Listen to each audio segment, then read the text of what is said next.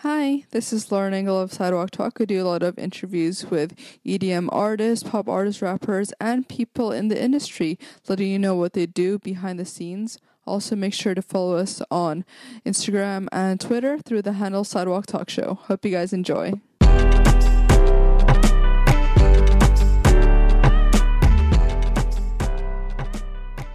Hi, this is Lauren. I'm here with Destructo.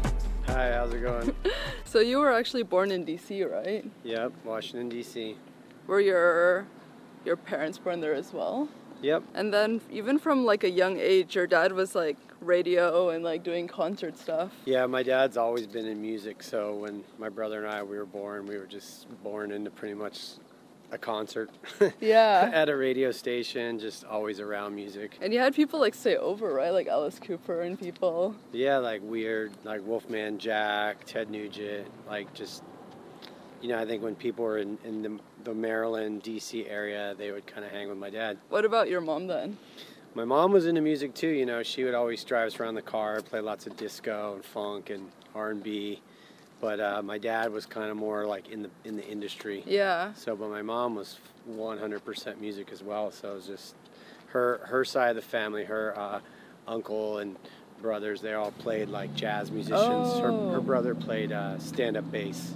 Uncle Ronnie. He played bass with uh, like Liberace and Pearl, Pearl Oh. Bailey and like a lot of lot of jazz artists up in up in New York. Yeah. So what was her job then? Uh, she was just a mom. Oh, she was a stay-at-home Yeah. How would you describe yourself back then growing up? Um, well, I mean, I don't know. I was just like a little kind of crazy kid, like playing out in the woods and just being a kid Yeah. Were you into school back then? into school. Yeah. Um, not so much. I mean, I think school school always for me was like it was just I don't know. I never found anything like interesting about. I, it wasn't like it didn't excite me. I couldn't figure out like what I wanted to get out of it. Yeah. You know, so I never really apply. I never applied myself to it Mhm. the way I probably should have. Was music your favorite subject, or did you have like favorite subjects? I didn't think we had music in school. Oh. I like PE was pretty Yeah. good. I, mean, I like science. I like math. Definitely, you know, more on like the math side of things. Yeah. But um, yeah, I, I should have paid more attention in school probably. Do you remember the first CD that you bought? First CD. Um, I mean, I just remember when I was really little. I mean, I loved Kiss. Mhm. I had Kiss, ACDC, stuff like that, like rock. Rock. I think when I first started getting into music, it was like rock, rock music. Yeah, and your dad actually had that background, how you like Mhm. got into it. Yeah. Was your brother into rock as well? Yeah, just all of us. You know, we were, you know, whatever, whatever. Mu- my dad always moved with the times, so whatever music was hot at the time is what we, what he was into. yeah. And then we formulated our own, our own, um, our own tastes. Did you get into like Two Live Crew and like Eric B back then? Yeah, well, when rap when rap came along, you know, um, I mean, my dad played the Rapper's Delight on the radio, Mhm. Sugar Hill Gang. I have a platinum record for that. Oh. Just haven't put it up yet, but it's in my office somewhere. But I mean, anything that came along, I mean, we were around it. You know, whatever was current was kind of in our wheelhouse. Yeah.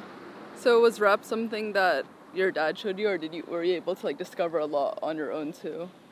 Um, I mean, when I was little, I think it was mostly from my. I mean, I guess friends too, but you know, I mean, when Run DMC was new, the Beastie Boys, um, LL Cool J, all Yeah. that. Just yeah, just through my dad, through friends. Just I guess as being a teenager, and I ended up moving to LA. This is being a teenager in LA and driving my car around and Yeah. listening to tunes. Even with like the the rock focus, did you consider or were you in a band back then? Um, I was I played drums with me and my brother. We used to always like jam, but I was never really in a band. Yeah. It's kind of weird, yeah. No, So what actually what clicked to you that you wanted to even do music yourself? I mean before Destructo, you didn't really did you put stuff out like under a different moniker? I put some stuff out under Destructo like a long time ago when, Yeah. I, when I first started. I put out some records like in the early '90s when I first started DJing. But Mhm. you know, I'm more at heart like my thing is I'm a DJ. You know, I'm like a DJ producer, and so I always collab with different different musicians and artists to work with. yeah. So for a long time I had like record labels and I would make records with other artists that were signed to my label. Yeah. What um, made your family move to New Orleans? Um, well, my dad moved because of uh, his job. So he was, you know, he was on the radio in D.C. and then he went on the radio in New Orleans. Oh, and then like here Same in thing LA. in LA too, yeah. Right. And then between like graduating high school and then doing the sermon, what were you doing in that time period? I went to uh, college. Oh, okay. So I went to college for a couple years, and um, for a job, I was I delivered pizza, oh. and the guys that were delivering pizza with me all had graduated from college, yeah. from UCLA and USC. So I was kind of like, well, these guys graduated and they're still delivering pizza, Yeah. and I started doing clubs and DJing and started working. So I just decided I'm gonna stop going to school for a while and and and just do this Yeah. instead. What was your major that you were on track for at UCLA? Um, I, went, I went to Cal State Northridge. Oh. I was a political science major. oh, how did that interest come about? I don't know. I just kind of I didn't really know what I was gonna. I was gonna try to go to law school. That was kind of my game plan, and um, I thought that would help me. I don't know. I was just trying to find what I was interested in, Yeah. but What about political science? I mean, you didn't really have like family around you who were in that field that guided you, right? So how did No, how did that spark to you? But to figure out a good route. Um, I don't know. I just thought, you know, government, you know, learning about politics and all those things would be a helpful skill to have um, if I was going to be an attorney. Did it occur to you back then that you could see a career in music, whatever it may be? I mean, be? I kind of assumed that I probably would be in music at some point just because of my family's history. But Yeah. I really kind of wanted to do something different, and then I just got sucked in. And how did the idea for the sermon came about, like way back, or why did you even want to like start throwing events? Um, so what what happened is is we would have people come to our apartment Mhm. after like the late night like Saturday night parties and um, kind of mess up our apartment. Yeah. And so my roommate was always pissed because he didn't want to uh, lose his security deposit. oh. So we thought we would take some people down to the bar down the end of the street instead of at our apartment. And so in, in California, you can start serving alcohol again at six in the morning. So we opened up at six in the morning and called it the sermon, and nobody showed up. yeah. no one showed up for a couple weeks, but then it started to kind of pick up and it kind of became a thing. Yeah. What did you realize back then? You kind of had the personality to be able to do these events or like characteristics. Did you realize like, oh, this is like something that suits me and like I could really do well in this? Um, I didn't really think of it like that. I just more thought it's just kind. I don't know. I like to throw parties. Yeah. You know, I was born on New Year's Eve, and I just like to give people a good time, and so it just kind of it just came natural. Plus, I'm pretty organized, and I'm pretty, Mm. um, you know, I have a pretty good drive for getting things done. So it just kind of fit fit me. Yeah. You know, it's kind of a natural fit to be able to like bring all those elements together. Did your dad kind of mentor you at the beginning? No. No, no advice from him. no, he didn't even know what I was doing. What? Well, yeah, the first event started at six in the morning, so you know, he, you know, he was already like upset with me that I was involved in electronic music because that music back then nobody cared about it. You know, there was no um, no radio play, no no lyrics, no, it was, just wasn't commercial. Know, My dad's always my dad's always about what's current, like what's hot. You know, like he was on the radio, so he would he would switch genres depending Oh. on what was like popular. And so for me, I just found this genre to resonate with me, not not because it was going to be successful. I just liked the music. Yeah. I just liked the sound of the music. You know, I didn't really care if it was popular or not. What kind of music was playing at the sermon during that time? Um, I I DJ'd a lot of like R&S records, um, XL recordings, Joey Beltram, um, a group called Eon 808 State. Like I just played a lot of really abrasive techno music or electronic Yeah. music to try to keep people awake. What was That was the, the scene of electronic music like in LA during that time? Um, there was a pretty good underground scene. You know, you know, you'd have to go find the party. So you'd go down to Melrose and give someone 20 bucks, and they'd give you like a map, and then you'd ha- take the map, and then you'd have to go try to find where the party was. Oh yeah. So it was like a goose chase, you know, to, to get in, but it made it exciting yeah. and fun. And then kind of soon after they started the what a magical the water park one. Yeah, we did. Um, yeah, I, I partnered with a guy named Mr. Kool Aid, who was doing his events were called Double Hit Mickey, and so we partnered up and we did uh, Mickey's Holy Water Adventure, and we did the uh, Mickey's Electric Daisy Carnival and events like that. Yeah.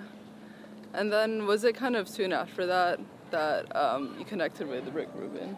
Yeah, so I did I did a bunch of events in '91 and '92 with Kool Aid, and then throughout those couple years, Rick Rubin would come to all the events that we were doing, or come to a lot of them, and he asked me if I knew anyone who would want to work for him and do A and R, and so I told him I'd do it, and then he hired me. So at the end of '92, I start, I, in the beginning of '93, I started working for him Yeah. and stopped doing uh, producing like underground Yeah. parties in LA. And then you're kind of known as like technology, right? Like everyone else was listening to something else in the office, were known Yeah. as more of like the electronic guy. Yeah, his nick, their nickname they gave me was Techno Boy. Oh, techno boy. They called me Techno Boy. So yeah, they at that time Rick had they had the Black Crowes, they had Danzig, Slayer, um, Sir Mix-a-Lot, stuff like that. Yeah.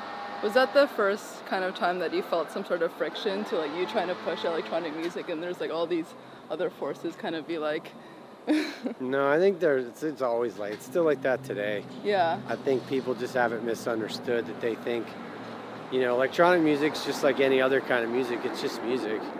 But you know, I think uh, so many people have it, the stigma that it has, whether it's, you know, people late at night, or if it's brings the wrong crowd, or the music's not music, or do, who makes the music, you know, are these people really musicians? Like, there's just always something with electronic music. There's always bullshit surrounding Yeah. it, you know. And during that time, a lot of the electronic acts you were pushing like weren't able to sell records, right?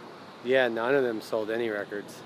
But people were still listening to it. Were they downloading all the music illegally then? The No, artists? they didn't. They didn't have downloads then. They just never. There was no. Um, there was no. n- There was no way to promote the music because it wouldn't get on the radio, and like MTV wouldn't play it. Like none of those, none of those outlets would play the music, so Yeah. no one even knew it was out. But they had their own fan bases, right? Not really. Not back when I worked for Rick. I mean, they did. They Oh. did like in other parts of the world, but not so much. Like we signed Sven Vath. Like we had him signed in his label Harthouse and Eye Q, but in America there's just no audience for it. So it was very hard to market and sell music to an audience that didn't know what it was Yeah. at that time. You know, now everybody knows Sven Vath is like the, you know, techno guru of the world. But in 1993, people were like, well, "Who's that guy?" You know. So Mhm. it's kind of funny. Yeah. And then I guess soon after you started your own kind of label, right? Yeah. So I started my own label. It was called 1500 in uh, 1997, and um, same thing. Put out a lot of really good records, but they didn't really sell. You know, they weren't. Uh, I never really had any hits. Is the Yeah. word that or, you know you need some hits. Where do you think you got the confidence from? Like even during those years that it wasn't going well, but you kind of like knew it in you that someday like everything would work out for like electronic music. I mean, I didn't. Re- I don't know. I didn't really think it would work. I didn't know. I just liked it. You know, I just did. I just did what I what I felt instead of what I thought was going to be commercially successful. Mhm. I think is the way to look at it. Yeah. And then you were kind of working with your brother like during that time, right? Yeah. So my brother, he managed Slipknot, and so he at the time he got sick, and so I kind of went just to help him with what he was doing for like four years. And he had one year, I think we had nine bands on Ozzfest. Yeah. So he had Mudvayne and Hatebreed and just, just a lot of a lot of metal. And then after that time, I think you started doing your own events again, right? Yeah, so in like 2004, 2005, I kind of realized that people don't buy record music Yeah. and they definitely don't buy electronic music. So if I was going to try to still have a career in in music, that maybe I'd try and sell a ticket and do a concert instead of making a record. And then that's when I started hard. How were you even able to like get people to come to these things? Like you weren't the records weren't like getting to those people. So how did they know about the artist? Well, in 2007, I had, you know, MySpace. Oh. And before that, I didn't have anything like that. So we had MySpace, and you know, you were able to, you know, sling an MP3 around pretty easily. So it st- I, st- I built my own little network of, of people to promote the music to, and um, kind of had a way to get get it to them finally. Yeah. How would you describe the electronic scene back then? Like the audience that came to these shows? Well, before I started hard, it was mostly like a lot of the LA music scene was it was like trance and things like that, and then um, I started putting in like Crystal Castles and Boys Noise and Justice and music like that, and then it just it, it you know it was it was just a crowd of people that all liked the same kind of music. They just were never really brought together. It was just kind of like it was like it all happened at the same time. Like it was just like a birth Yeah. in like 2007. I don't know. It's funny because everyone that I work with has all just had recently their like 10 year anniversary. Yeah. Everybody. it's kind of funny. We all kind of started in 2007, or at least that was a that was kind of a turning point. Yeah. Would you say SoundCloud impacted hard success? Yeah, With all that everything. Facebook, Yeah. SoundCloud, Twitter, MySpace, all the digital things that you know killed the the recorded music industry helped me propel the live events because I was able to, you know, more than anything, I think when you can just send a file from here to like Berlin in like a second Yeah. and then they can like remix it and send it back. You know, like people couldn't do that before that. It was really hard to do that. Yeah. So to be able to just sling music around like that and remix things and edit things and send them to your buddies and mix tapes, it just it just created a whole like network of people that could could communicate with each other uh, through the internet, but that all had similar music tastes. Yeah. How would you say the hard fan base has like changed over the years? Were you able to see like different audiences you were bringing in like year by year and like this type of people, that type of people? I mean, not so much. I mean, it just kept growing. You know, I think in the beginning it was very, it was a little, maybe a little older crowd. It was definitely mm. smaller. But Yeah. then just as it grew, more and more people realized like, oh, this thing's really cool. Yeah. So, What would you say have been the key moments where hard was able to gain momentum?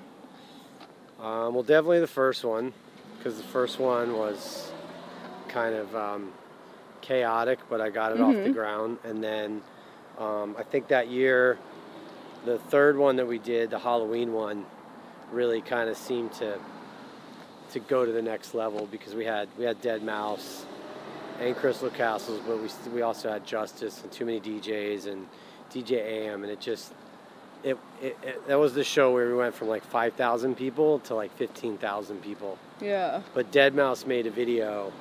Uh, Roops was there of, of ghosts and stuff, and I think it got viewed. I think if you look at it now, maybe it has 20 million views. Yeah. But it, at the time, it had like 500,000 views, and it was like, oh my god, like can't believe how many people watched that that video of Deadmau5 at Hard Haunted Mansion, the first yeah. one. And then what year was it that you met Skrillex and he requested to be on hard?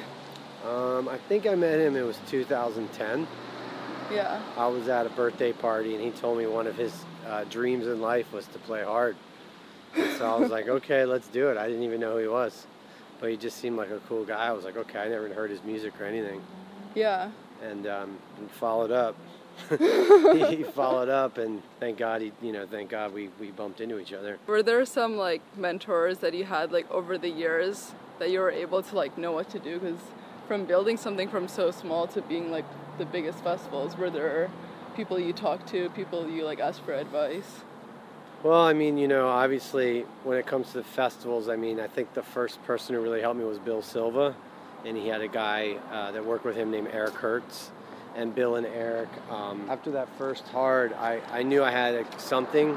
I just didn't know how to produce the event the right way, and they kind of helped teach me how to put together a proper budget and hire labor and build a stage and just do all those things kind of like in a more professional manner. Yeah. And then, um, and then in 2012, you know, in, in 2012 um, is when I partnered up with Live Nation, and there was there's tons of people at Live Nation that I met along the way that that helped me. There was a guy, uh, his name was Ford, who was my head of production for most of the time there, and he really helped elevate elevate my knowledge of producing festivals. You know, producing producing a show isn't really my favorite thing to do. Mm-hmm. It's just like somebody's got to do it. So, you know, it's really actually kind of a pain in the ass. Really? So what, what, what are the, what do you like about it?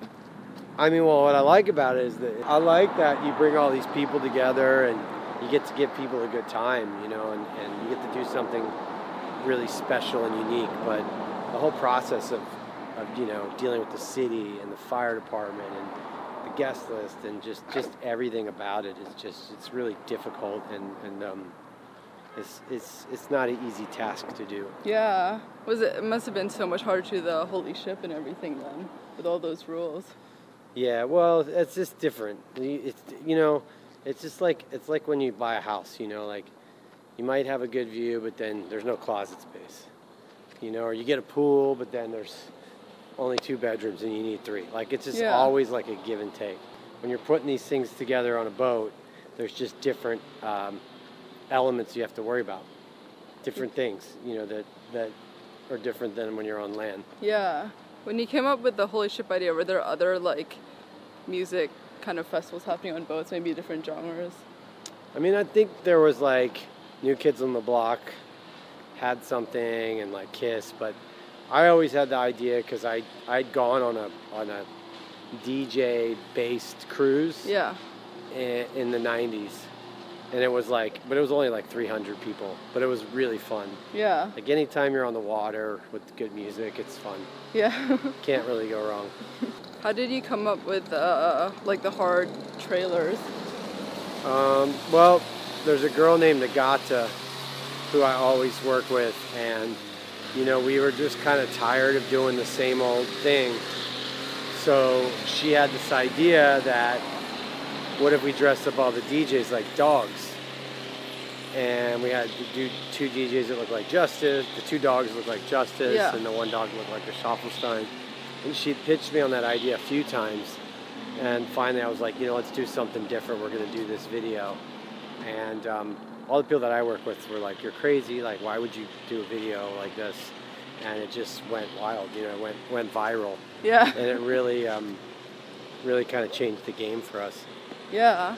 And for your own music, you've always been like collaborating with hip hop artists. What was the idea for that?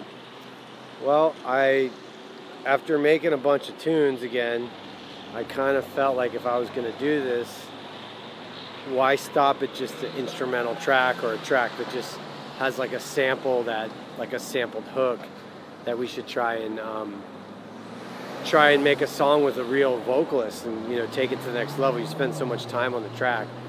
So I'd heard um, I heard a mix from uh, these guys, Amine Edge and Dance, or, or a song, and they had sampled um, they sampled Biggie, and I wanted to kind of do a set of all that, like like house with rap in it, but there really wasn't many records, so I felt like okay, I guess I just got to go make them. Yeah. And so the first one I made, it was called West Coast. I made it with um, wax motif, and we made it like in a night, and came out really cool. But then it was like, all right, well, we just we sampled Dr. Dre. Like, let's, you know, we live in LA. I'm sure we Mhm. could find some rappers here, and so I got hooked up with YG, and then we made Party Up, Yeah. and then. Because YG was on Party Up, then all the other rappers kind of wanted to be involved, and I started meeting all these different rappers um, and going to the studio with them.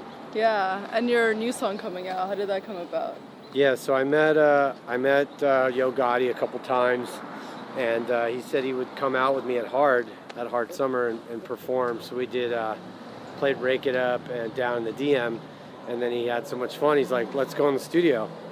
So we went in the studio and uh, and we made "Loaded" one night. I had the track, like I knew exactly what I wanted Yeah. him to do.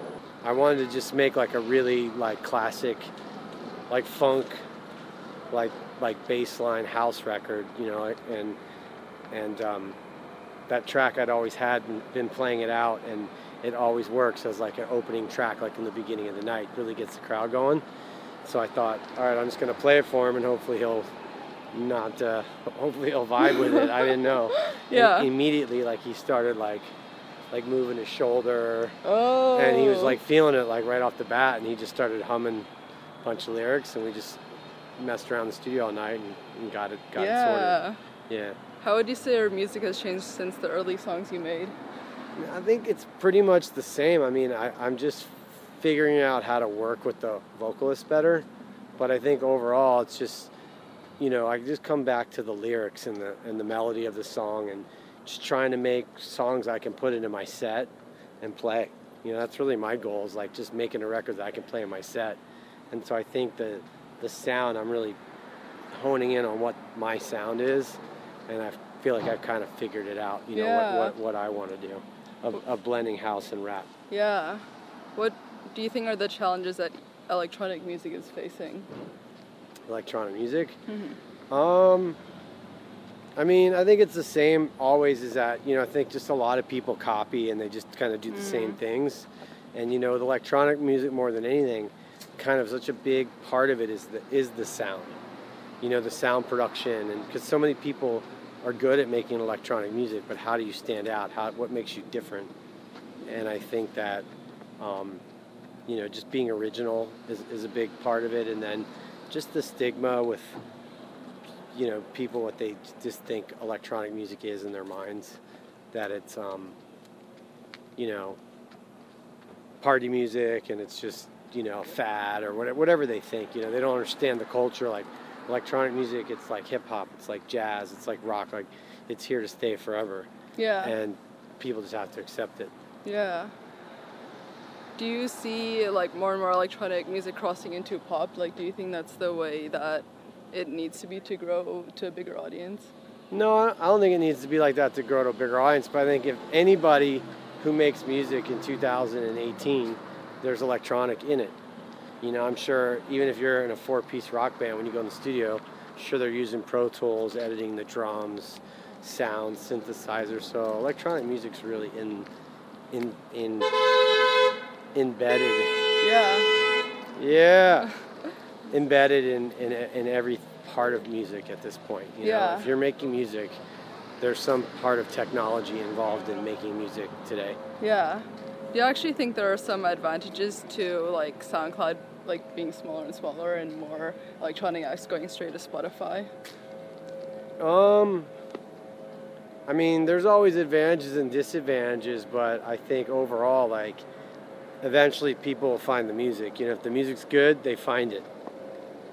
Yeah. And it doesn't matter if it's on SoundCloud, MySpace, or Spotify, like, it's going to get there. It's to get to people somehow. I mean, Spotify is really cool, you know, I mean, it's pretty amazing that you can, you know, I mean, I have 30 million plays on Spotify. I don't even know how mm-hmm. that's even possible. But it's so cool that you can go to one place and just everything's there. Yeah. And it's kind of become the standard, you know. So whatever they've done, they've managed to put it together the right way. Yeah. Can you- Especially with, with iTunes and Apple being always being the leader in that, and then these guys coming and just kind of taking it from them. Mm-hmm. Can you describe a about your wife and your children? Like what? Their what do you wanna know? personalities or what they're into? Um, well, my wife is right now. You know, we're trying. She wants to rebuild our house. so my wife's very into architecture right now, art and architecture, furniture. But my wife's the best. Like I'm really lucky. Mm-hmm. Um, and Is she in music also? No, she likes like you know, she's not in music, but she likes like classic rock. Oh. She likes like Grateful Dead and Neil Young. Like she thinks my music's kind of nuts. kind of same with my kids too. I guess. Yeah? I mean, my kids, my daughter, she's you know she's plays a lot of sports. She's like really smart and reads and, but she's kind of into pop. And then my son, he likes rock, and he's uh, into sports and Yeah. What are their ages? uh, nine and eleven. Oh, nice. Yeah, so I think they think anything electronic music related is like my music. oh. So go, that's daddy's music. That's like daddy's stuff. What would you say have been your biggest challenges so far? I mean, there's like a million of them, but you gotta just overcome them. You know, like when anyone puts up a wall, you just gotta go around it. Mhm. You know, or go through it. But I mean, there's all every day there's challenges. You know, whether it's trying to get somebody to work with in the studio, trying to find a new location to do a festival, trying to rent uh, cruise ships. Mhm. there's always challenges, but you know we always figure them out. Whether I guess they say like where there's a will, there's a way. Yeah. How would you say you've grown as a person since when you started? Uh, I've, I've, I mean, I've grown in leaps and bounds. I've learned so much, learned how to deal with people. Um, you know, always, you know, respecting artists and just trying to work with with the best artists. But um, I still got a ton more to learn. You know, every every day you learn you learn more every day. Yeah. Last question. What do you want to be remembered for? I want to be remembered for giving people a good time. Yeah. I love that. Thank you so much. Yeah, cool. Thanks for having me. Bye.